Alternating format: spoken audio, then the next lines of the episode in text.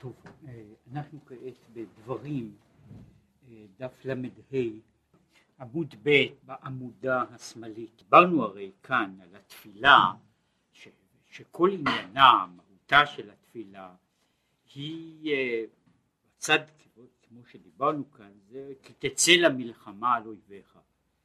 בקטע, בקטע הזה, שמדובר בו, על ה, הוא הסביר בו בצדדים הללו של המלחמה. הוא דיבר על צדדים שונים של המלחמה הזו, עכשיו הוא אומר וזהו, רוממות אל בגרונם וחרב פיפיות בידם לעשות נקמה בגויים תוכחות בלו. ורוצה לומר, גויים הם המעשים ודיבורים ומחשבות אשר לא לשם המה. כל אלה הם גויים. אז יש, אה, שאמרו את זה, יש לפעמים, יש אצל מישהו גויים קטנים, לפעמים יש גויים גדולים, כן, זה עניין של, אה, אה, של לפי מה שהוא אדם, כן, איזה, איזה מיני גויים נמצאים, נמצאים אצלו, אבל יש שורה ארוכה של כאלה, והוא אגב, במקום אחר, הוא מדבר על העניין הזה, נדבר בו קצת אה, שדים יהודאים ושדים נוכרעים, שדים יהודיים ושדים גויים. יש אה, שני המינים של שדים, שדים היהודים והשדים הגויים. הוא אומר ככה, מה ההבדל ביניהם? כיוון ששניהם הם שדים. ההבדל הוא, חוץ מזה ששדים יהודים הם, הם אה, לפי עניינם הם שדים מאוד יראי שמיים, יש אה, באופן כללי מאוד החלוקה היא בערך זו.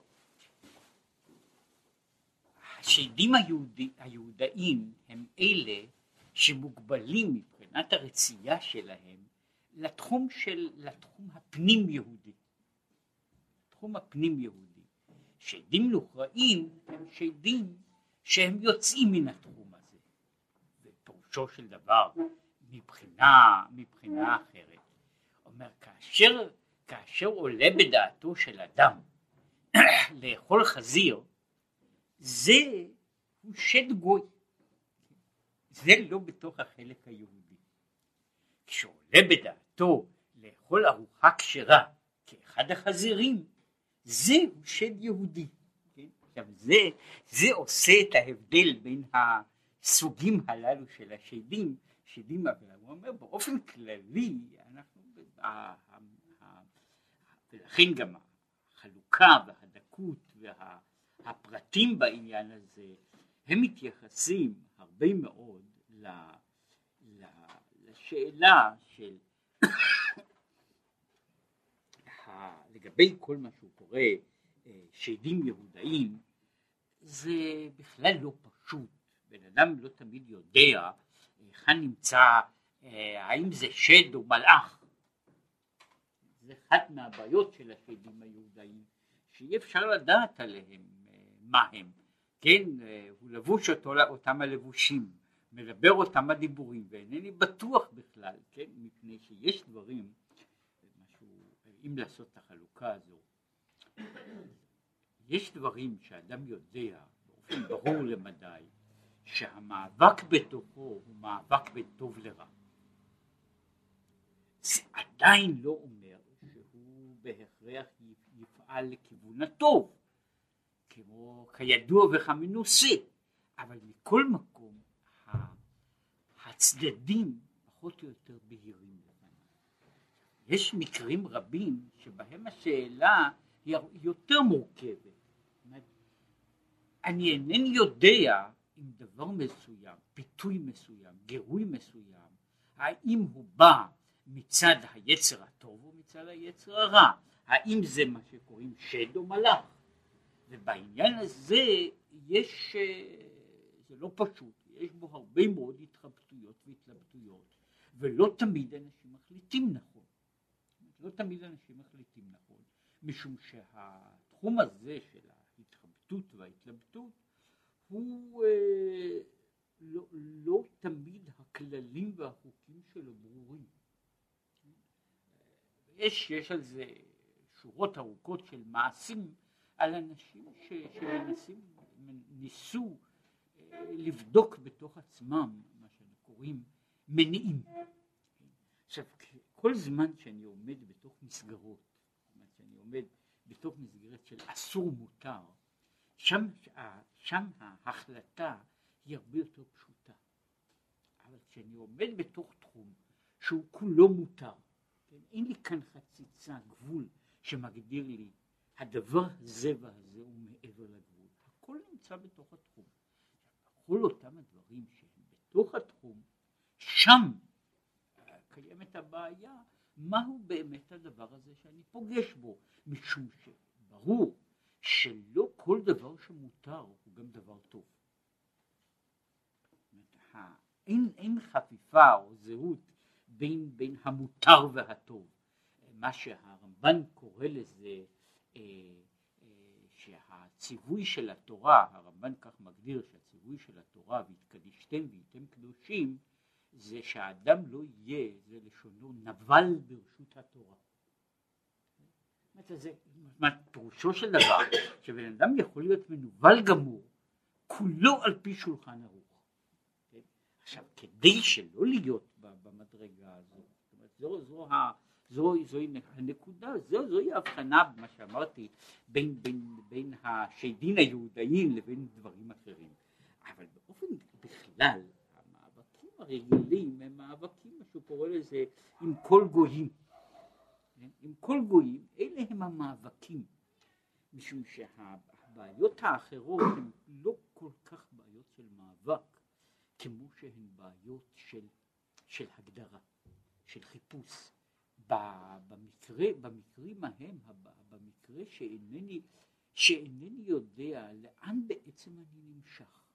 זאת אומרת, אני יודע שיש איזושהי משיכה, אבל אינני בטוח אם הדבר הזה הוא אה, בא מבחינה של קדושה או בא מבחינה אחרת. וללא לא הרף קורה שאנשים עושים טעויות בזה, אבל הטעויות, ולו לפחות בתחום הגלוי, אינן נובעות מתוך, אה, נאמר, מתוך כניעה.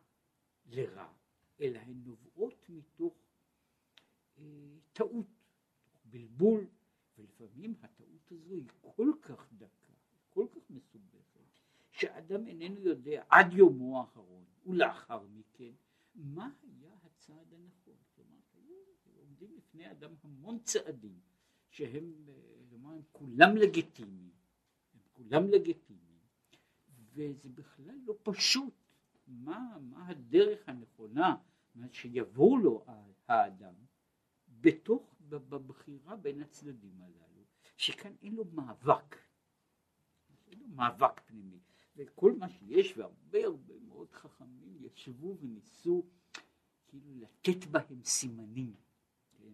אה, יש סיפור, שוב, נתחיל בסיפור,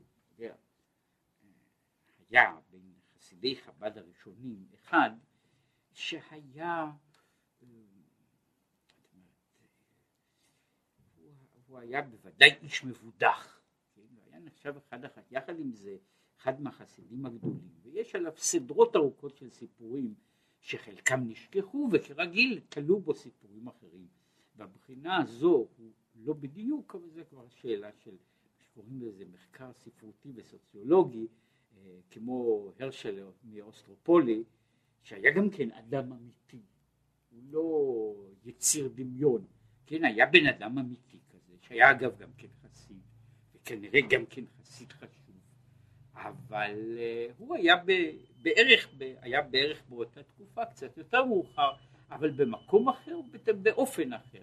לעומת זאת, האיש הזה שקראו לו רבי שמואל מונקס היה מחסידי חב"ד הראשונים.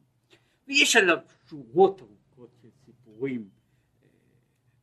אחת מהן היא שיום אחד ישבו החסידים יחד ו... ועשו סעודה. עשו סעודה ובישלו בתבשיל של בשר. והוא בכל פעם התעקש לעכב את, ה... את הסעודה. זאת אומרת, ומצא בכל פעם נימוק אחר. ושלא יאכלו, לא יאכלו, לא יאכלו. בסופו של דבר, בסופו של דבר, כשהוא ראה שאין שומעים בקולו, לקח והפך, שפך את כל הקדרה עם כל מה שיש בה, ממילא כבר לא אכלו. טוב, לקחו אותו, וכדרך שהיה נהוג, שמו אותו על השולחן והילקו אותו. אחרי כמה דקות נכנס מישהו בבהלה גדולה ואומר, אתם רבותיי, אה, אני לא יודע אם אכלתם, לא אכלתם, הייתה בעיה, הבשר הזה התברר שהייתה טעות, הבשר הזה היה טריפה. טוב, ואז ניגשו לרב שמואל הזה, ואמרו שיעלה עוד פעם על השולחן להלקות אותו. מה יש? אתה מתנהג עכשיו עושה ניסים ורוח הקודש? כן? כן? אז הוא אמר, עכשיו, את המלכות הראשונות הוא קיבל באהבה, את המלכות השניות על רוח הקודש הוא לא רצה לקבל. והוא אומר זה בכלל לא היה רוח הקודש. אלא מה? אני ראיתי איך שכולם כל כך מתאווים לבשר הזה. והבנתי שזה לא יכול להיות דבר טוב אם יש אליו תאווה כל כך גדולה. עכשיו, העניין הזה, העניין הזה הוא אגב אחד, אחד הדברים שבאופן, בצורה, נאמר, בז'אנר הרבה יותר רציני דיברו עליו, שאם עומד בן אדם לפעמים בפני אה, אה, מאבק פנימי, או על כל פנים בפני בירור פנימי של מה לעשות. והוא רואה שמשהו, אה, איזשהו דבר מושך אותו ודוחף אותו בצורה מאוד לא רגילה, אז צריך לחשוב שאולי זה לא מלאך אלא שד. כן, מפני שאם הוא כל כך מוצלח וכל כך, והוא כל כך מצליח לפתות, אז יכול להיות שהוא לא מלאך. אבל אמרתי, בצד הזה, זו באמת אחת מהבעיות הגדולות, והיו מקומות שהבעיות הללו היו הבעיות שהעסיקו אנשים, לא היו בעיות של, בעיות של טוב רע, אלא בעיות של מהו באמת טוב, כן? איפה נמצא השד היהודי. אבל כדי לחזור לעניין, הוא אומר, בסך הכל המאבקים הפנימיים, המאבקים שבתפילה, הם מאבקים הרבה יותר, שבתפילה או שבחיים, הם מאבקים הרבה יותר גסים. הם לא אה, הבחנות בדקות, אלא מאבק של מעלה ומטה, וזה מה שהוא קורא לזה הגויים. כן, והם נמשכים מבחינת עמלק, שכולם, כמו שאומר שם, ראשית גויים עמלק. כן?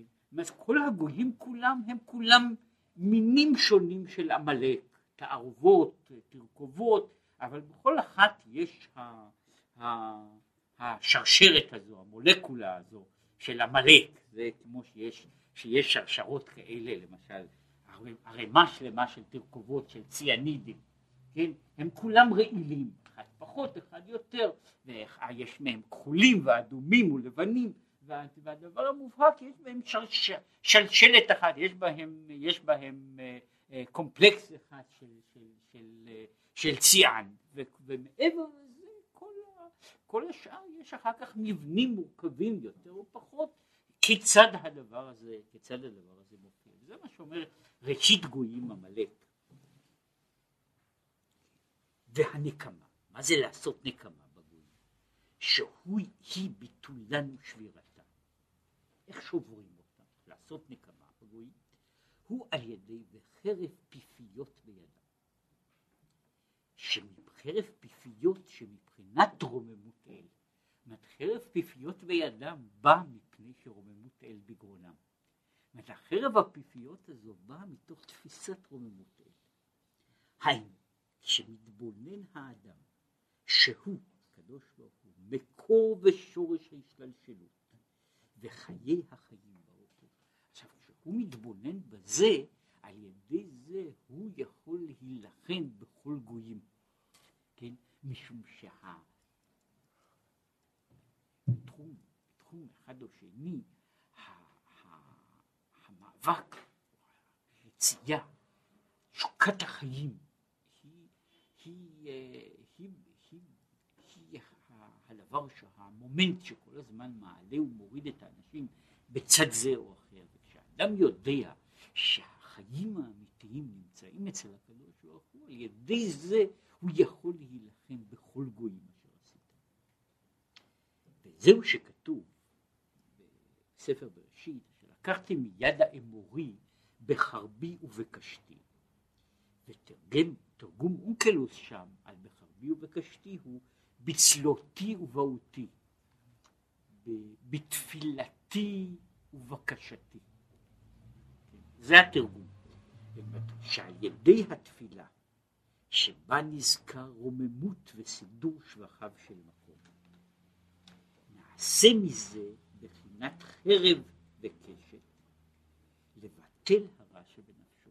כן, זו, זה מה שעושה את העניין הזה של, של, של המלחמה, שהוא קרא לה כי תצא למלחמה על אויביך, והוא הסביר שיש הזמן שבו יוצאים למלחמה, שהוא דווקא זמן התפילה, שבו אדם צריך לעשות את, ה, את המאבק הזה.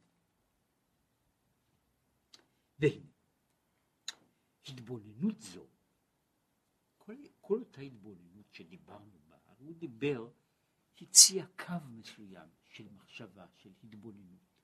וקו המחשבה הזה של ההתבוננות, במה הוא היה? הוא היה והוא דן בסוג, אופן של מחשבה על בחינת החיים, החיים, מקור חיים, חיי החיים וכל אלה, שהם בבחינה של מה שהייתי קורא לזה האימננציה האלוקית, האלוקי שבתוך המציאות. התבוננות זו היא מבחינת מלכותו יתברך, הממלא כל עלמין, מה שקוראים האימננטי. כי מלכותך מלכות כל עולמים כתיב. ושם באמת גם עלו השגות על נשמות ומלאכים. וזה מה שאנחנו אומרים בתוך התפילה, ואשר משרתיו כולם עומדים ברום עולם וכולי, ומקדישים וממליכים את שם כבודו. דהיינו, בחינת ומידת מלכותו, שאינו אלא בחינת שם. עכשיו הוא אומר שבעצם כל זה אנחנו לא מתייחסים אל המהות, מה שקוראים לזה, אל המהות הטרנסצנדנטית, שמעבר לכל התחומים, אלא אנחנו מתייחסים אל שם כבוד מלכותו, אל שם כבודיך, אל הדבר הזה, אל, אל, מה, שמשהו, אל מה שנקרא ההארה מן, המ, מן המהות, מן המהות הפנימית. כי הוא לבדו, כשלעצמו, הוא לבדו יתברך, מרום וקדוש, שמרומם ומנוסה ומובדל מכל המצויים, ומבחינה זו אותו קשר שאנחנו קוראים לו קשר החיים הוא בלתי רלוונטי משום שהוא בצד הזה הוא אינסוף ומעבר לכל הדברים. ושם באותה בחינה של תפיסת המלכות האלוקית, שם הוא דביקת הנפש המשכלת ומתבוננת בשורשה באלוקים חיים, בחינת מלכותו יתברך. משום שאל מול המהות הבלתי ניתנת להשגה, שהיא גם לא אולי בבחינה יוצרת את הבחינה של האימה הגדולה והמרחק. וגם זה בדוחק, משום שככל שאני מבין, בסופו של דבר אינני מבין. זאת אומרת, גם אותן הגדרות שאני מגדיר, הן בסופו של דבר הגדרות והשגות והבנות שהן נובעות מתוך ההגבלה שלי. והעבר השני של הנהר, העבר השני של הים, הצד האחר של המציאות, כל אלה הם דברים שאנחנו יונקים אותם מתוך המציאות. את הנבדל בעצם, כן, אנחנו בעצם אולי פה ושם, ואחר כך ייגע בזה, אנחנו מגיעים באופן לגמרי לא של הכרה והשגה. כן. אבל הדבקות, ההתבוננות של הנפש המשכלת היא באמננציה האלוקית, כן, שמה האור המתפשט, האור הזה, הכוח הזה, שמתגלה בכל המציאות, בכל החלקים של המציאות. והאור הזה, ההערה הזו, זהו הדבר שאליו אנחנו מגיעים לאיזושהי התייחסות. זאת אף על פי שגם שם אין אנחנו משיגים. אבל אנחנו מבינים, אנחנו מרגישים את משום שבצד אחד הוא נמצא בתוכנו, ובצד שני הוא חדור בכל המציאות כולה.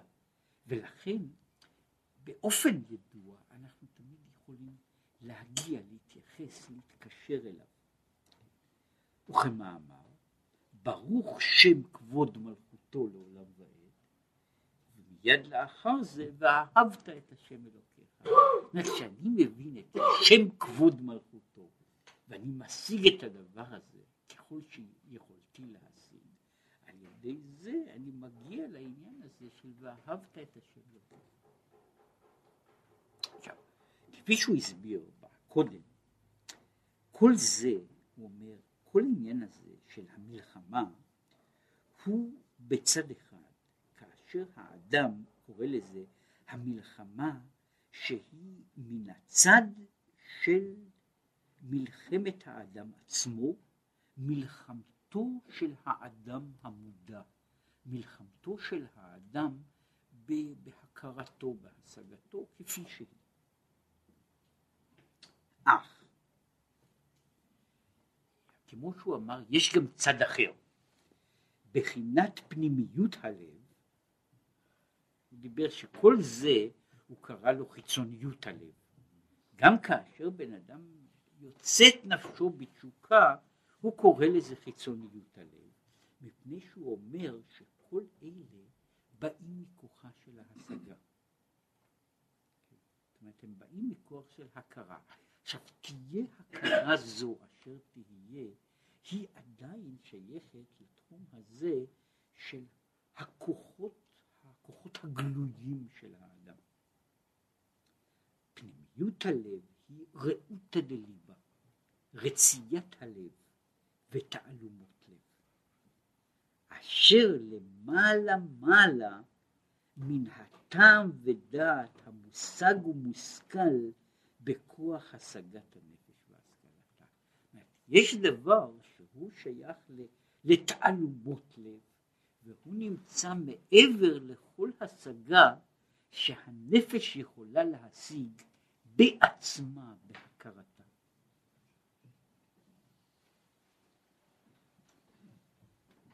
והיא בחינת אלוקות שבנפש. הצד הזה, אותה תעלומת לב, אותה נקודה פנימית שהוא קורא לה, היא בחינת האלוקות שבנפש, זאת אומרת, זה מה שהוא קוראים הניצוץ האלוקי העצמי שבנפש, המתגלה בבחינת יחידה שבה, שהיא הדרגה העליונה בדרגות הנפש, שהיא בשביל כל אדם המסתורין שאי אפשר להגיע אליו. הזכרתי פעם אחרת, שכאילו האדם הוא יצור אה, שבנוי מהרבה קומות, מהרבה קומות, אה, אף על פי שכאמור אה, הוא בדרך כלל בוחר לגור במרתף, כן? אם, הוא, אם, יש לו, אם יש לו אפשרות, כן?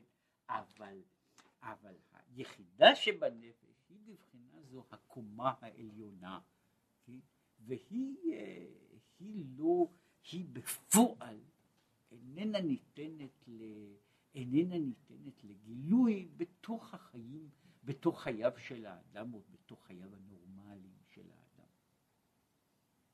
עכשיו, בבחינת אלא מה? בבחינת יחידה שבנפש, שהיא, שבאה להשתפך נפשה אל חיק אביה ממש, בבחינת ביטוי.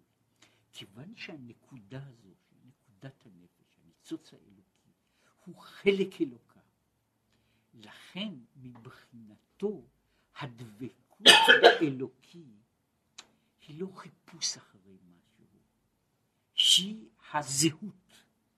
זאת אומרת, הניצוץ הזה למעשה איננו מרגיש את התחושה של כל אני בתוך החיפוש שלו. בכל, למעשה, כל חיפוש, ובכלל זה החיפוש העליון ביותר, הנשגב ביותר של האני, בצד אחד הרי כולל בתוכו עם החלק של הנתינה גם את החלק של הקבלה. גם כשאני מחפש דבר שהוא לכאורה לא למעני, לא לצורכי, לא בשבילי, בשביל אחרים, בשביל עניינים אחרים, יש יחד עם זה, יש גם אותו, אותה נתינה ואפילו אותה הקרבה, יש בהם גם חלק אחר שהוא ההתעצמות של הנפש. הזכרתי את זה כבר, שהבעיה המורכבת מאוד של לאהוב מישהו אחר הוא, הוא תמיד מסובך, שהוא תמיד מעלה את השאלה שבתוך אהבה כזו, ואני עכשיו לא, אינני מדבר על שום סוג בזוי ושפל שבו, שבו אני מנצל את האחר, שאני מעמיד פנים, אלא על, על דברים ששייכים, ששייכים למהות, אבל כל אהבה של אחר שהיא כוללת בתוכה גם אהבה של עצמי. יש, יש מבנה, מבנה מסובך ש, שהוא, ש, שבצד הזה ה, ה, הנתינה והלקיחה באים כאחד ב, כיחידה אחת, הם לא שני דברים נבדלים. עכשיו, לעומת זאת, הניצוץ הזה, הוא איננו עושה את החיפוש שלו בבחינת זר, בבחינת אחר, אל המהות האלוקית, אלא הוא אותה נקודה שהיא זהה עם המהות האלוקית. ומשום כך, היא בעצם פועלת כמעט ההפך, היא רוצה לא להתעצם, אלא להתבטל. היא רוצה לחזור ולהיות מה שהייתה קודם לכן.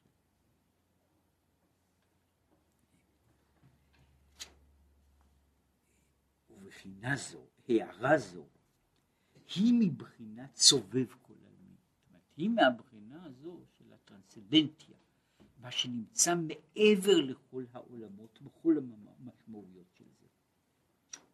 כי הנה, ממלא כל עלמין, היינו חיות ואור אינסוף ברוך הוא, שיורד ומשתלשל בהשתלשלות המדרגות, מעילה לעילה והערה והערה דהערה, עד שהוא מגיע וממלא את כל העולמות, אבל הוא בסופו של דבר זה לא המהות העצמית, אלא משהו ש, שיכול להתרגם ולקבל שינוי ולקבל לקבל הערה בכל, בכל דרגה ש, ש, שבכל בכל עולם ועולם, שהוא מקבל משהו מן, אה, מן הדבר הזה. כן, רק אה, לדוגמה, כמעט כל, אה, כל אנרגיה שבעולם, כמעט, היא בסופו של דבר אנרגיה של שמש. זה רק שאלה דרך כמה, דרך כמה מעברים הדבר הזה עובר. אבל בסופו של דבר המקור הראשי של כל האנ... של רוב האנרגיה בעולם הוא אנרגיה של השמש. חוץ מהאנרגיה, זאת אומרת חוץ מהמקור האנרגיה של ביקוע אטומי, כל שאר מקורות האנרגיה הם אה, נובעים מתוך האנרגיה של השמש. עכשיו, בכל דבר יש דבר, יש האנרגיה הזו. היא נמצאת בצורה אחת בפחם כמו במפל מים. בדרך, בדרך עקיפין. אה, מבחינה זו היא כל כולה, אינני יכול להגיד שיש שם שמש. אני יכול להגיד שהאנרגיה של השמש נמצאת, מתגלה, מתפצלת, אה, נעלמת, ובכל זאת מופיעה מחדש, בתוך כל האופנים השונים של אנרגיה שנמצאים בעולם, כן? אה, אם אני מרים את ידי מבחינה, מבחינה חומרית זה גם כן נובע מהאנרגיה של השמש, כן? וזה לא מהלך כל כך רחוק, כן? איך שזה מגיע לשם. אבל בסופו של דבר זו, איננו, זו איננה השמש בעצמה.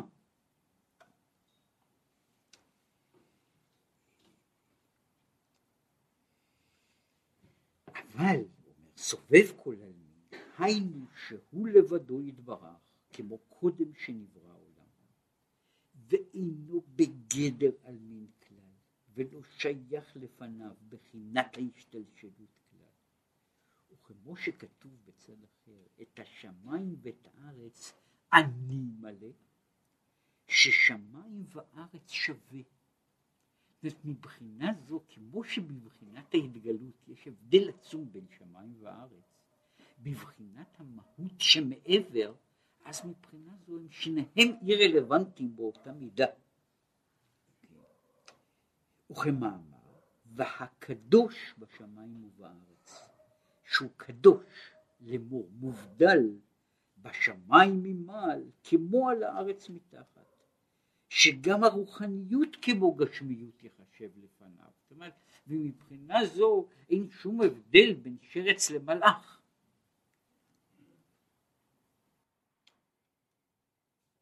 ולכן המלאכים אומרים איי מקום כבודו. ו, ו, והלאה מזה, ואומרים מלוא כל הארץ עכשיו יש כוכבים וכל צבא השמיים שכולם מצד אחד מהללים את שם השם שנאמר עליהם אשר חלק השם לכל העמים. הוא אומר כך, כוכבים הם המזלות שהם מקבלים הם מקבלים בעצם משבעים שרים. המזלות מקבלים משבעים השרים, שהם שרי העולם. והם, שרי העולם, מקבלים חיות משמרי האופנים. מן הקצה התחתון של האופנים של המרכבה. וגבוה מעל גבוה, עד שמקבלים מרוח פיו יתברך, שככה יוצא שהמקום המקור של כולם, אף על פי שאני אומר, הוא מתחיל בזה, שאין לך עשב מלמטה, שאין לו מזל מלמעלה. בכל דבר יש לו דרך של השתלשלות, חומרית ורוחנית. וההשתלשלות הרוחנית הזו עולה למעלה מעלה, עד שהיא מגיעה למאמר הבריאה הראשון, לכוח הבריאה הראשון. וכל זה, כל זה, הוא בבחינת הדיבור האלוקי. מה שנקרא בלשון אחרת, שאין בינם מבחינה זו אין שום הבדל, הדיבור, הדבר האלוקי, הוא מה שנקרא המלכות. זה, זה אותו דבר, זה רק עניין של, של שינוי ב, בסגנון, אם אני קורא לו הדבר, המלכות, הוא היינו רק מבחינת, ה, מבחינת העניין. והנה, זה אמרו חז"ל, אין מזל לישראל. כי ישראל הם מעבר למזל. וכדכתיב, כי חלק הוויה עמו. וכתוב, ואתם תהיו לי. שהוא מדבר את זה לי, לשמי, לחלקי. כן, הוא אומר ש, שיש צד של חלק השם עמו, שהוא מתייחס לו לאותו אותו דבר, אותו עניין ואותה השתלשלות שקיימת במציאות, אלא מה שנמצא מעבר לכל המציאויות. שהם, הכוונה, שהם מקבלים מבחינת קדוש ומובדל, שאינו בגדר ההשתלשלות, בחינת סובב כל העניין. ושם, בנקודה הזו, של ההתייחסות, שהיא ההתייחסות לא אל הכוכב והמזל והאופן וה, וה, והספירה, אלא על המהות בעצמה. שם בדרגה הזו, שם הוא שורש נקודת פנימיות הלב. להיות אהבה לשם למעלה מבחינת טעם ודעת, בבחינת ראותא דליבה. עכשיו, מכיוון שיש נקודה כזו של קשר, נקודת הקשר הזו איננה עוברת לא דרך העולם ולא דרך העולמות. היא לא עוברת דרך השכל ואיננה זקוקה לכלים של השכל או של ההכרה כדי להתקיים, אלא היא שייכת למהות העצמית של הדבר. היא איננה נובעת מהשפעה, מכוחות אחרים, אלא היא שייכת למהותו העצמית. ומה ששייך למהותו העצמית זה בעצם, זו מהות, עצם הגדרתו, לא והדברים השייכים אליו. זוהי נקודת הלב. וכמו שכתוב, מי לי בשמיים ועמך לא חפצתי בארץ. וזה מה שהוא אומר שם במשורר, בשירי דוד המלך. מי לי בשמיים ועמך לא חפצתי בארץ. אז הוא אומר, הוא לא רק מדבר על, על הארץ, כן, אלא גם מי לי בשמיים. אומרת, אין לי שום דבר, מי לי בשמיים, מי לי בארץ, אין שום דבר. מספרים על המחבר של, של הספר הזה, ש, שפעם מצאו אותו ככה, והוא היה איש, לא רואים את זה תמיד בתוך הספר, בוודאי לא בספרים אחרים, אבל הוא היה ב, שלא לפי המוסך החב"די בכלל, הוא היה איש מאוד אקסטטי. כן? הסיפור שמצאו אותו מתגלגל על הארץ וצועק, אני לא רוצה לא את הגן עדן שלך ולא את העולם הבא שלך, אני רוצה רק אותך. כן? שזהו העניין הזה של מי לי בשמיים. כל זה לא חשוב, לא רוצה. אז הוא אומר, כלה שארי ולבבי. צור לבבי וחלקי השם לעולם. זה, זה צור, זה מה שהוא קרא, ושוב זה כאן רואים את ההבדל, מה שהוא קרא נקודת הלב, כן, ראותא דליבה, הוא קורא לו צור לבבי. והנה, עכשיו הוא אומר, לפי זה יוצא שהאדם מגיע, אדם מישראל מגיע אל השם, יש לו כאילו שני נתיבים שונים. יש נתיב אחד שהוא חיצוניות ליבו, שהוא בחינת ההכרה וההשגה של אישיותו, ויש צד אחד שהוא המשיכה המהותית שנובעת מעצם, מעצם עניינו. שוב, רק זה, זה, משל, צר לי, הוא לא, הוא לא, הוא לא עולה יפה,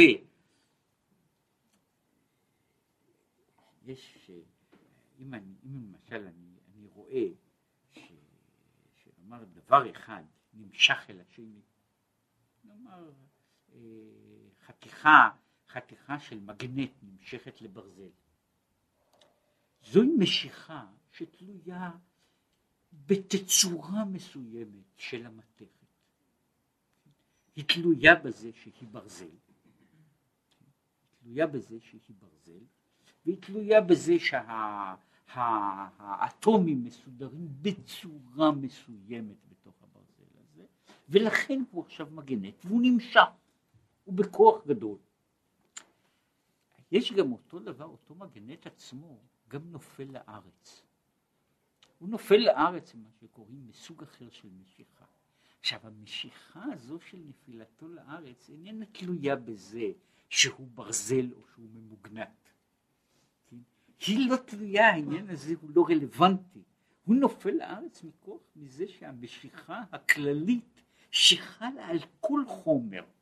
היא חלה על כל חומר באשר הוא חומר, ואין לה, היא לא קשורה בתכונה הפרטית המסוימת של, של, של הדבר הזה. עכשיו, כאן הוא אומר שהמשיכה של, של, של, של היחס של ישראל להשם הוא לכן יחס כפול, הוא איך לקרוא לזה, הוא גרביטציוני, הוא מגנטי, כן? הוא בנוי על שני דברים, הוא בנוי על, על המשיכה הטבעית של חלק אלוקה ממעל, כשם שהוא בנוי גם על הצד האחר של עצם, של השגתו, מהותו האישית והשגתו האישית בתוך הדברים הללו. והנה, בעצם זה לא השאלה היחידה, יש בזה הבעיה, אה, היחס, וזה אגב אחד הדברים שבולטים כאן, זה לא, למרות שיש פה בפשטות העדפה, כן, הוא מדבר פה כאילו על צד אחד שהוא חיצוני וצד אחד שהוא פנימי, אבל כל אותם הדברים שבצד מסוים גם במאמר הקודם היה לנו לגבי יעקב וישראל, לגבי הבן והעבד, הוא כולל תמיד במאמרים הללו את, את, את הדיאלקטיקה. זה לא כל כך פשוט. זאת אומרת, העדיפות הזו היא לא כל כך פשוטה, אבל כאן הוא נוגע גם בצד אחר שלה. אהבה זו שבנפש, שהוא קורא לה בחינת יחידה שבנפש, מה שקוראים יחידה ליחדך. כן? היחידה שבנפש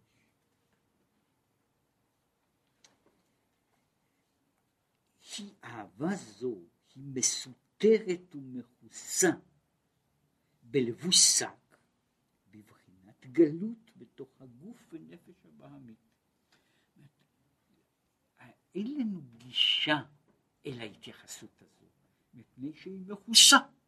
היא מכוסה במקרה הזה בלבוש שק. היא מכוסה בתוך הגוף, היא מכוסה בתוך הנפש הבהמית הטבעית שלנו, לאמור בתוך, בתוך נפשנו כיצורים. וכעניין חז"ל, מאמר חז"ל, גלו לאדום שכינה עמהם, והוא מסביר אותו כך. שכינה היא ניצוץ אלוקות שבנפש, שהיא בבחינת גלות. ככה, כשישראל גולים לכל מקום, השכינה עמהם. הגלות הזו של השכינה, יש לה, יש לה, לא, הוא עכשיו לא מדבר עליה, לא על הגיאוגרפיה ולא על ההיסטוריה, אלא על החיים. שהאדם גולה כן?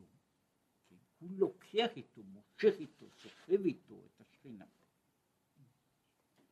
משהשכינה איתו בכל מקום, אבל גם השכינה בגלותה. ושעבוד שהוא בבחינת שעבוד וגלות ושעבוד דאגת הפרנסה שמקפת ומלבשת את פנימיות הלב והנפש. מדבר על עולם מסוים, אנשים מחליפים, גולים לאדום, גולים לישמעאל, גולים למקומות אחרים, אבל הנקודה הבסיסית היא אותה נקודה שמדבר על העניין הזה של הגלות הגלות של שעבוד פרנסה, שהוא אחד התיאורים של, של חיי, חיי היהודים, כן, שהוא מקפת ומלבשת את פנימיות הלב והנפש. כל זה מוקף, החיים דו, מקיפים ואוטמים את, את ההערה הפנימית הזו, שיש לו כי בנפשו יביא לחמו, וטרוד ליבו ברבות מחשבות. אומרת, כל הזמן האדם נמצא, כל, כל הזמן מי ש... שהוא אה, שוב בתוך, במציאות של, אה, של רוב המציאות של רוב האנשים, מה שקוראים לזה מדינת צה"ל מודרנית, אולי דווקא בגלל המהות הזו של ה... היא לא, לא, כוללת הרבה אנשים שמגיעים לזה, אבל בתוך מצב שבו יש רצון חיים מצד אחד, ואין שום דרך פשוטה, אין לזה שום פתרון, זה לא, זה לא, זה לא עבודה משמונה עד שלוש, כן? אלא זהו מאבק על קיום, מאבק על קיום שלעולם איננו נגמר, ושהוא נוסף לזה שהוא לא פעם לא מגיע לפתרון, הוא גם, הוא גם לא, אין לו שום הבטחה לגבי מחר, שכל הזמן מתארים פה במובן מסוים חיים של יהודים בגולה, לא עכשיו, כן, אלא לפני נאמר 200 שנה, ו, והלאה מכן, זה, בערך התיאור של החיים. אלה חיים שאין להם שום בסיס, שום בסיס אמיתי, יציב, שאפשר לבנות עליו, שאפשר כאילו לשכוח אותו, משום שהדאגה, הוא מדבר, לכן כל כך הרבה פעמים על דאגות הפרנסה, משום שדאגות הפרנסה הן, הן מועקה מתמדת של, של, של, של, של, של הקיום יום אחרי יום, שנה אחרי שנה, כן, לא, לא, לא, לא התאווה, אלא הצורך החיים. בן אדם נמצא כל הזמן בדבר, והוא כל הזמן צריך, זה, זה, זה בולע לא רק, את, לא רק הצורך קיים בתוכו, אלא גם יש הבליעה הזו של מה שאפשר לקרוא העובדה שגם העתיד וגם התוכנית היא לעולם לא ברורה, שאדם איננו יודע ש, שמחר יקרה משהו, ולכן כל הזמן נמצא גם בטרדה, גם בדאגה וגם בניסיון להעלות על דעת איפה להמציא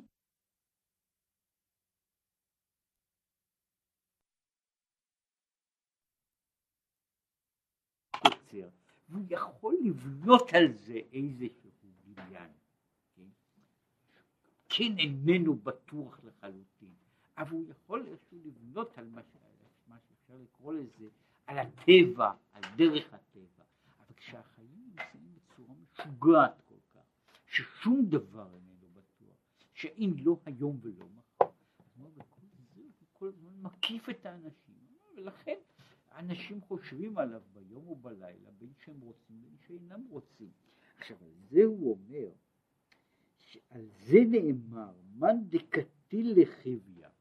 אומרת, עכשיו העניין הזה הוא הרי ממלא את האדם, כמו שממלאים אותו דברים אחרים, הוא ממלא את חייו, הוא ממלא את חייו, הוא קם בבוקר, כיוצא בזה בדאגות או בצרות אחרות, שהן ממלאות את חייו של אדם, אותו דבר אם לבן אדם יש תשוקות אחרות, שיש דבר שאיננו מניח לו, התיאור על תחום אחר שהוא מופיע כבר ב, ב, ב, בנביאים, גם בלילה לא שכב ליבו. זוכר פעם, אדם שאמר לי על דבר לגמרי אחר, אבל על עצמו, הוא אומר, במשך שנים האמביציה לא הייתה נותנת לי לישון. אומרת, יש דבר שבן אדם איננו יכול לישון, אומרת, יש דבר שחוזר ביום ובלילה, אה, המרוץ כזה, שהוא נמצא בכל רגע, מה ש... זאת אומרת, הדבר הזה עולה בדעתו לא מפני שהוא רוצה לחשוב עליו, אלא מפני שהוא ממלא אותו עד כדי כך שהוא מקיף, הוא בא לכל מחשבה. ולכן, בהכרח, בוודאי הוא חושב על זה כשהוא אוכל, כן? אבל הוא חושב על זה גם כשהוא מתפלל. זה, עכשיו, הוא צריך להיאבק בזה, הוא צריך להיאבק, לבנות כאילו, הוא, הוא נמצא במין עולם כזה שבו ה, אה, זה בערך התיאור, כן? בן אדם נמצא במקום וכל הזמן הנחה, הנחשים זוחלים פנימה דרך הסדקים, כן? וחלק מהעניין כדי לבנות לעצמו מרחב פתוח של חיים הוא כל הזמן לקצץ את הנחש, לקצץ את הנחשים האלה שנכנסים כדי שיהיה לו מרחב כלשהו, כן? זה, זה המרחב, זו המרחב של התפילה, אותו מרחב שהוא דיבר עליו, שהתפילה היא כאילו יצירה של, של עולם קטן, עולם קטן, היא חלקה הוא בזה שהוא נלחם, הוא נלחם בנחש, הוא נלחם בנחש בהתפרצות המתמדת הזו של הנחש. עכשיו, שאמרתי, זה יש לאו דווקא שגלו לאדום. הוא פה מתאר את מה שהיה בזמנו במקומו, הדבר הכי מצוי, הכי שכיח, שממלא את החיים של האדם בכל מיני צורות. יש דברים כיוצא בזה, מתשוקות עד לדאגות. בן אדם שנמצא בדאגה כבדה, נמצא בדיוק באותו מצב, שהיא מלווה אותו, לא רק שמלווה אותו בכל זמן, כן? אלא היא מתפרצת לכל פינה, כן? זה לא זאת שהוא, הולך, הוא, הוא לא יכול להגיד שהנה עכשיו הוא, הוא הולך לעשות משהו, הוא נפטר מן הדבר, הוא יכול להסיח אותו לזמן מסוים, הוא לא יכול, הוא לא יכול להימנע ממנו מלחזור שוב ושוב ושוב ושוב, שהוא יופיע במודע ולא מודע בכל דבר שהוא עושה. זה נאמר, מאן דקתי לחיביה, בהתגברות הנפש וחיצוניות הלב, במלחמה המסורה בידה, בכוח שכלה והשגתה. עכשיו, מי שמצליח לעשות את זה, הוא נאבק בנחש, והנחש הזה, שהוא אומר פה, לכל אחד יש את הנחש הפרטי שלו, לאנשים מסוימים יש שניים או שלושה, כן? אה, זאת אומרת, והוא בכל פעם, הוא, הוא, הוא נכנס, כן?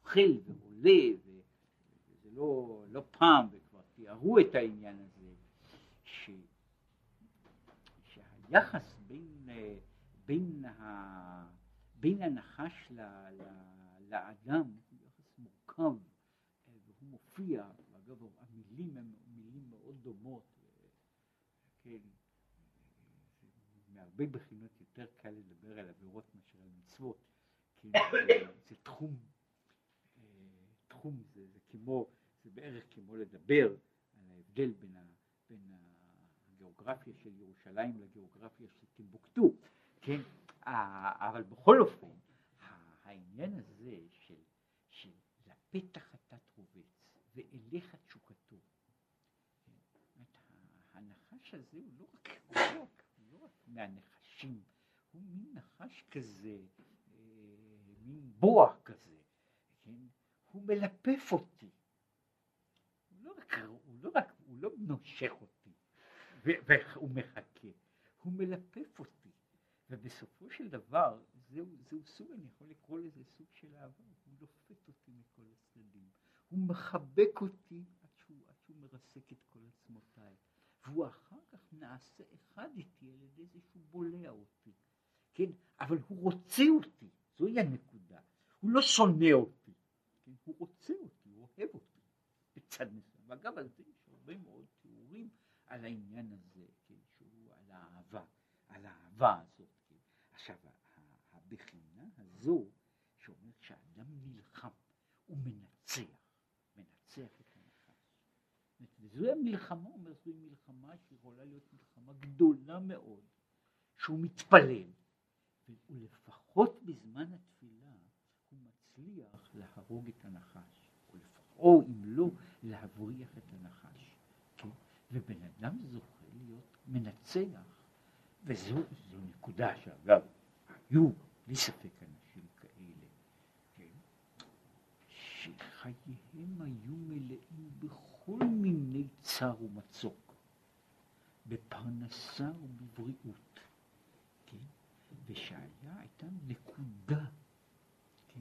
שהנקודה של התפילה הייתה מין נקודה כזו שבה זה היה שטח שבו שום דבר כזה לא נכנס, כן? יש סיפור, אומנם אה, מבחינה זו הוא רק חלקי, אבל הוא קשור לאותו דבר. סיפרו על הרבי מצאנז שהיה, הוא היה כל ימיו, כנראה שהייתה לו, לו בעיה בעיה בעקבות תאונה ברגל, שכל כל ימיו הוא סבל מכאבים עזים ברגל הזו. וכשהוא היה עוד תלמיד, הוא הלך לרבי שלו, הרבי מרופשיץ, וכשהוא התפלל, הוא היה, הוא היה תמיד רוקד ורוקע ברגליים.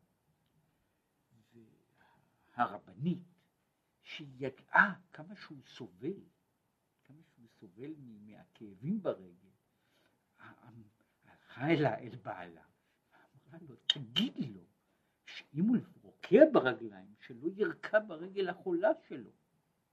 כן? ואז הוא ענה, הייתי אומר לו, הוא היה שומע בקולי, ואני בטוח שבזמן שהוא מתפלל הוא לא יודע איפה הרגל החולה. כן? עכשיו, העניין הזה של היכולת, כן, להוציא, לבנות מרחב, מרחב עצמי, שבו המציאות איננה יכולה לחדור. המציאות איננה יכולה, זה מה שהוא קורא לזה הניצחון על הנחש. זה שהוא זה שנכנס בכל הצדדים, והוא מצליח לגרש את הנחש ולבנות מרחב שהנחש לא נמצא בו, שהוא כשהוא מתפלל הוא נמצא בהוויה אחרת, שבה אה, הוא, הוא ב, ב, ב, במקום אחר, באופן אחר. עכשיו, מי מה שהוא אומר זה מאן דקתי לחיביה, יהבין לי מלעילה ברתא דמלכה. אז נותנים לו מלמעלה את בת המלך. ומהי בת המלך? היא בחינת גילוי פנימיות הלב בנפש. כן?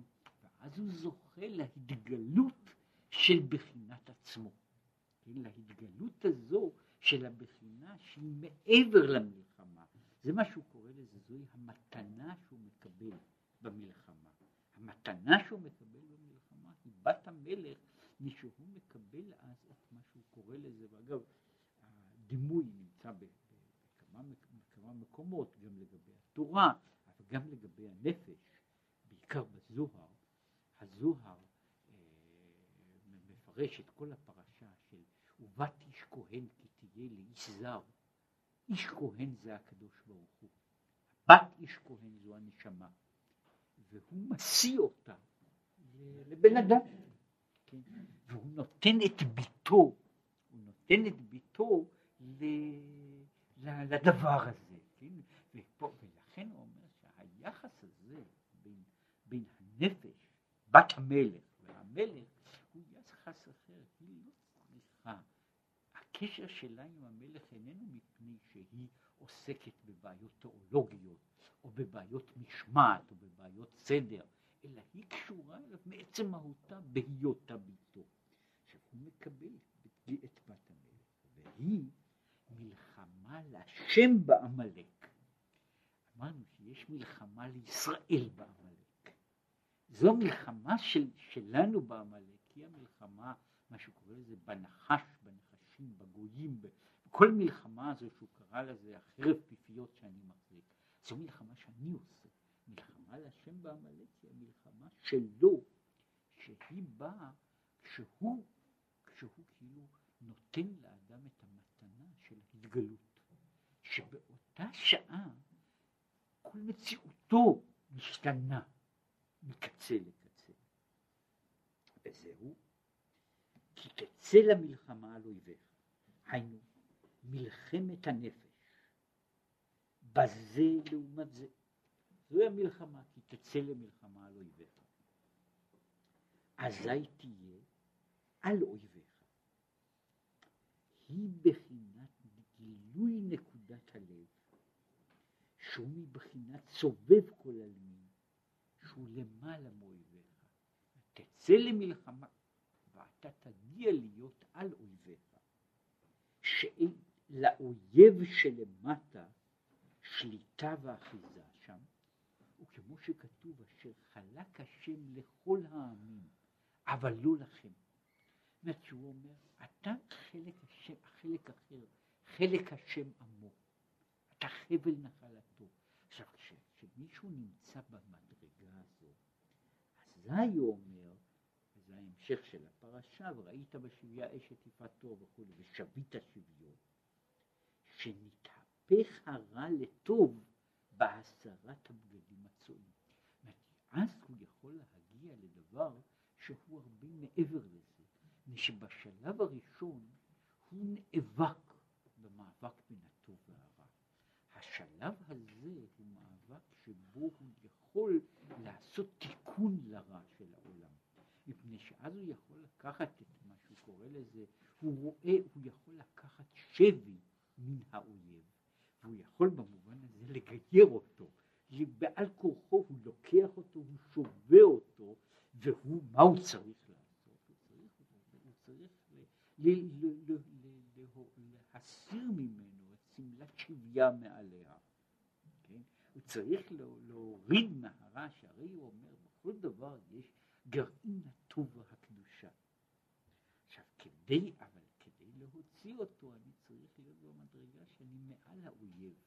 אני אינני יכול לעשות את זה, אני לא יכול לעשות את התיקון, את התיקון וההיפוך הזה, כשאני נמצא בתוך המאבק. אני יכול לעשות אותו כאשר אני נמצא במדרגה שהמהות שלי היא אחרת.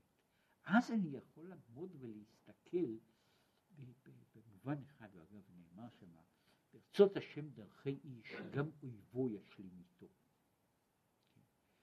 ויש ב, ב, יש כמה דעות שם, כן, מה זה נקרא אויבו, כן, כמה דעות. אחת מהן היא מעניינת, שהיא אומרת זה כלב. שהיא, שהיא מעניינת, שהיא בעצם, היא דוגמה של העולם הזה.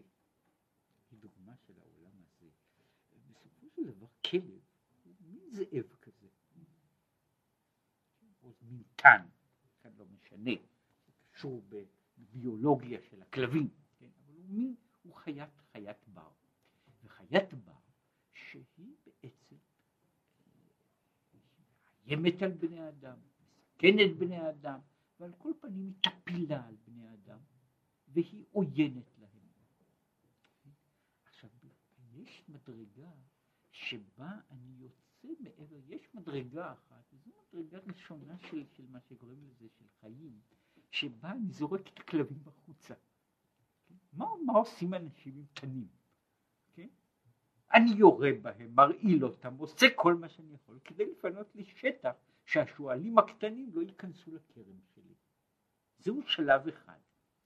אבל יש השלב שהוא שלב השלטון של האדם, שבו הוא לא רק, לא רק לתן לא מפחיד אותו, אלא הוא יכול לאלף אותו.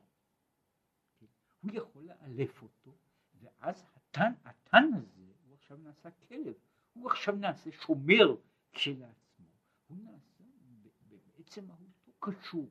עכשיו, באותו, באותו מקור עצמו, שמדבר על זה, גם אויביו ישלים איתו, שאומר זה כלב, הוא אומר גם זה נחש.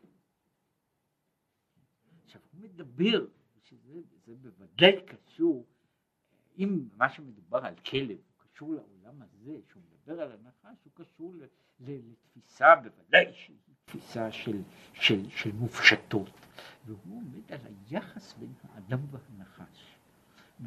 על היחס בין האדם והנחש. מתי האדם ישלוט בנחש? מתי האדם ישלוט בנחש? וה, והשלטון הזה יכול להיות רק כאשר האדם נמצא ברוממות כזו שהוא יכול לאלף אותו. כן? מפני שבצד מסוים, ויש על זה הרבה מאוד מדרשים, יחס של נחש ואדם, אילו האדם לא היה חוטא, הנחש, שהוא היצור שבצד אחד הוא הכי חכם, הוא היה נעשה העוזר של האדם. כן? הוא היה נעשה הפמיליאר שלו, הוא היה נעשה השמשו של האדם, לעזור לו בכל מה שהוא צריך, גם בדברים שהוא בעצמו לא יכול כאילו לעשות. אבל האדם לא היה יכול, בפגישה הראשונה שלו, הוא לא היה יכול להתגבר על הנחש. הנחש היה יותר מדי. הנחש היה יותר מדי בשבילו. הנחש הוא לא היה בעליונות כזו שהוא יכול לאלף את הנחש. ולכן הוא נפגע ומאז יש לו מלחמה, שבה הוא נלחם בנחש, ומקצץ אותו, ודורס אותו בכל מקום. אבל כאשר האדם זכה לניצחון, הוא יכול להגיע לדרגה כזו שבה יהבין לברטה דמלכה, ואז הוא יכול לאלף את הנחש, זה מה שהוא קורא לזה, הוא פושט ממנו את הבגדים. פושט ממנו את, ה, את, את, ה, את הבגדים הצועים, ואז הוא מאיר את המאירות. שאומר, והיינו, בהגלות נגלות אור השם, הסובב כל עלמין, בבחינת פנימיות נקודת הלב, שיש הערה כזו, שהוא למעלה מאויביך דווקא, כי תצא למלחמה על אויביך, כן? אז אתה יכול לשבות את שביו, ואז אתה יכול לקחת שלל בתוך המלחמה הזו ולהוציא ממנה ולשנות את המציאות הזו, שאתה לא זו בלבד, שאתה לא, לא עומד מאוים מול המציאות הזו, אלא אתה עומד במדרגה כזו שאתה יכול לכבוש אותה. עכשיו הנקודה הזו, כמו שהוא אומר, היא בנויה על זה שדווקא מי ש... אני לא יכול לשבות שבי, אלא אם כן אני מנצח במלחמה. רק כשאני מנצח במלחמה, אז אני יכול להגיע, להגיע למדרגה הזו, שאני יכול ללכת ולשבות את השבי, ולעשות שמה שהיה שונא יהפוך להיות אוהב.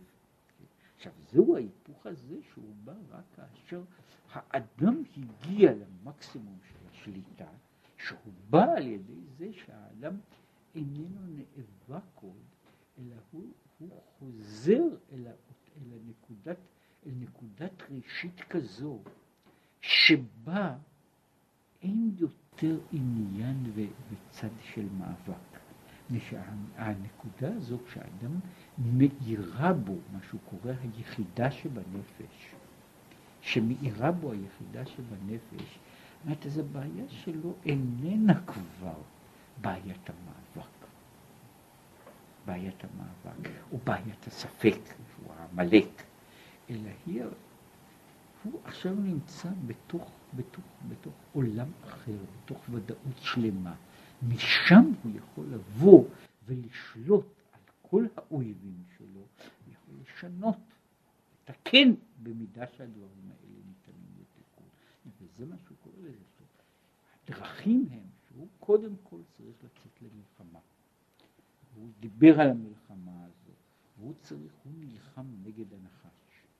מי שיהרוג את הנחש מקבל את בת המלך.